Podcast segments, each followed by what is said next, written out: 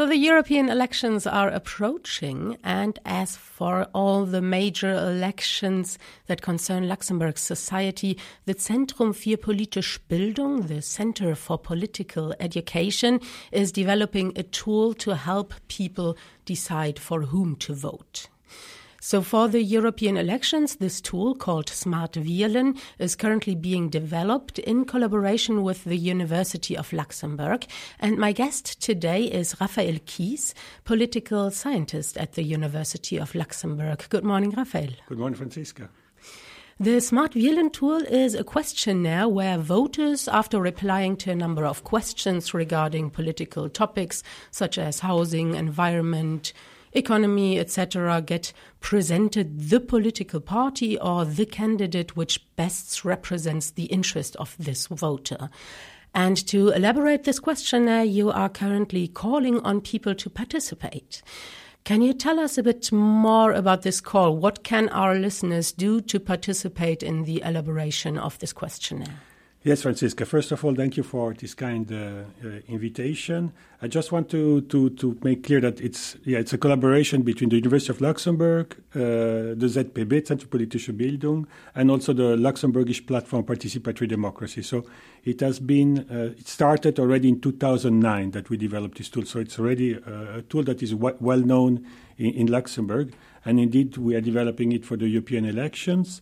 And about your question, yes, we we will have 30 questions that will be common to all the EU countries, so the 27 member uh, states, and we still need uh, to elaborate between 10 and 15 questions that are specific for, for Luxembourg, that really represent the specific issues that uh, are important for Luxembourg that have not been covered uh, by the common 30 questions.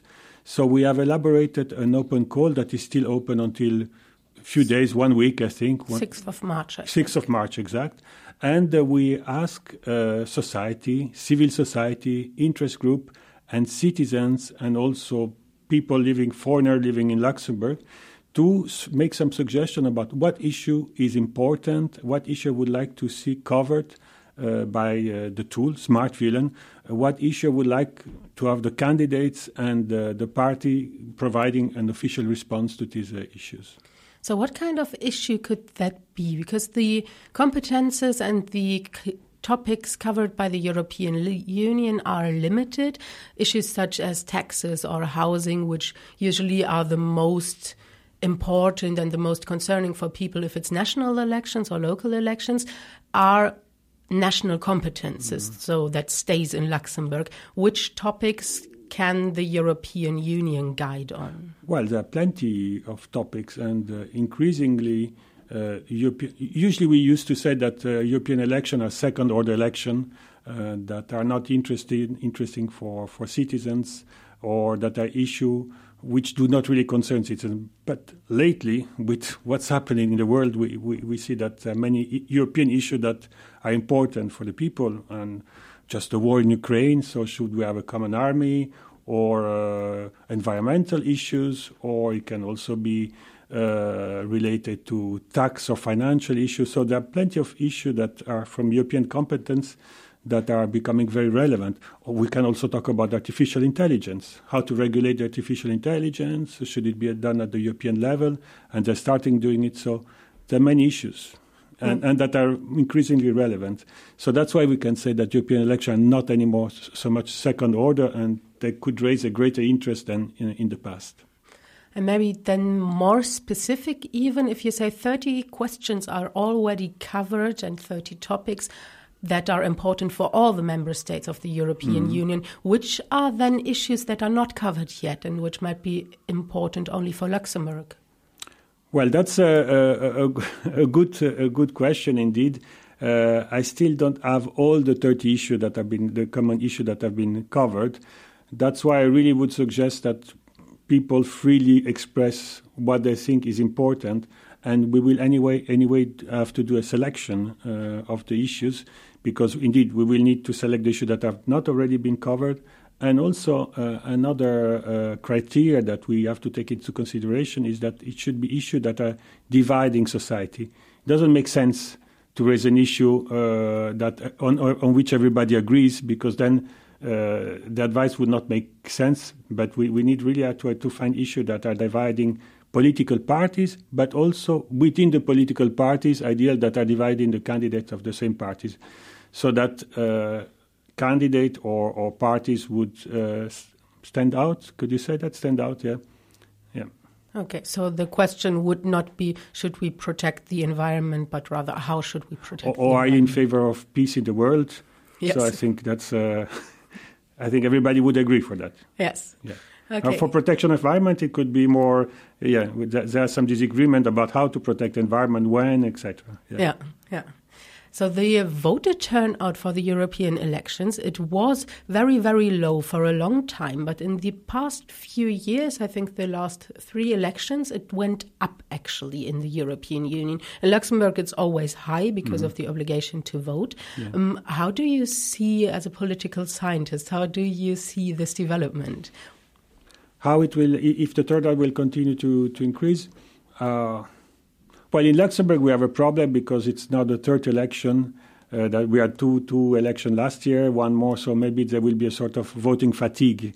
Uh, in other countries, it, it, will be it will probably uh, depend uh, uh, because the European issue is a very controversial issue. So it could lead to two behavior. One could be that people do not want to go voting because uh, it's, it's sort of protest voting is not to go voting, or uh, since it has become increasingly the European issue have become increasingly prominent, it could lead to an increasing of votes. So I could, I could not tell you in which direction it will go. I, am trying to focus more on, on, Luxembourg and and maybe it's your next question whether uh, what will be how much the tool is going to be used in Luxembourg in this next uh, European election. Well, you you asked the question, you have the right to reply to okay. it. Okay. Thank you. I'm making your job. uh, yeah, but uh, the, the, the usage of the tool, uh, we had an incredible success for the national election uh, because we had more than 330,000 matching, which correspond to more or less one third of the voting population, which is just incredible. Um, for the European election, uh, for the last European election, we just had 100,000 matching, uh, and we hope that we will get many more people uh, using it. Also because of the success of the past one, and because we got uh, uh, the EU resident that can participate. And let me tell you that it's going to be in four languages, uh, or five: French, Luxembourgish, English, German, and Portuguese. So it's going to be in five languages. So it's really a, a way to, to have a tool that is as inclusive as possible and also maybe a, a tool that will uh, promote the registration to participate at, for the next, next election because it will make the, the Luxembourgish politics much more accessible. Because one of the main criticisms that we have about European uh, Luxembourgish politics is that it's mainly in Luxembourgish, so that uh, many foreigners cannot get it, even if there is an attempt like your radio or, or many journals to be in, in multilingual, it's still a problem. Yeah, so registrations for the elections, I think they are still open for another 50 days until the beginning of April. And your tool is going to be published in the beginning of April as well, right? Yeah, one month before the election. Yes. So, so the election takes place from 6th to 9th of June. So, ah, yes, that would be May mostly. Yeah, it's going to be in May, yes. Okay. Mm. So that sounds good. Well, it's too late for the registrations. It's true, but they know it's going to exist. Yes. so all the people register, register before the beginning of April for as a voter for the European elections and then also take part in the survey, well, in the questionnaire. Yeah. And first of all, please send in questions. How do people do that? How can people participate? And what are the conditions? Who can participate? as I said before, anybody can participate, and uh, you just need to go on the website smartwielen.lu, and in on the front page there will be the possibility just to click and I want to participate to the questionnaire. So it's very easy. Okay, then I just call on all the people to do that. The website Smart Wielen, that's smart W I E L E N dot org and you have until the 3rd of March to send in your questions. I just double checked. Exact. Thank you.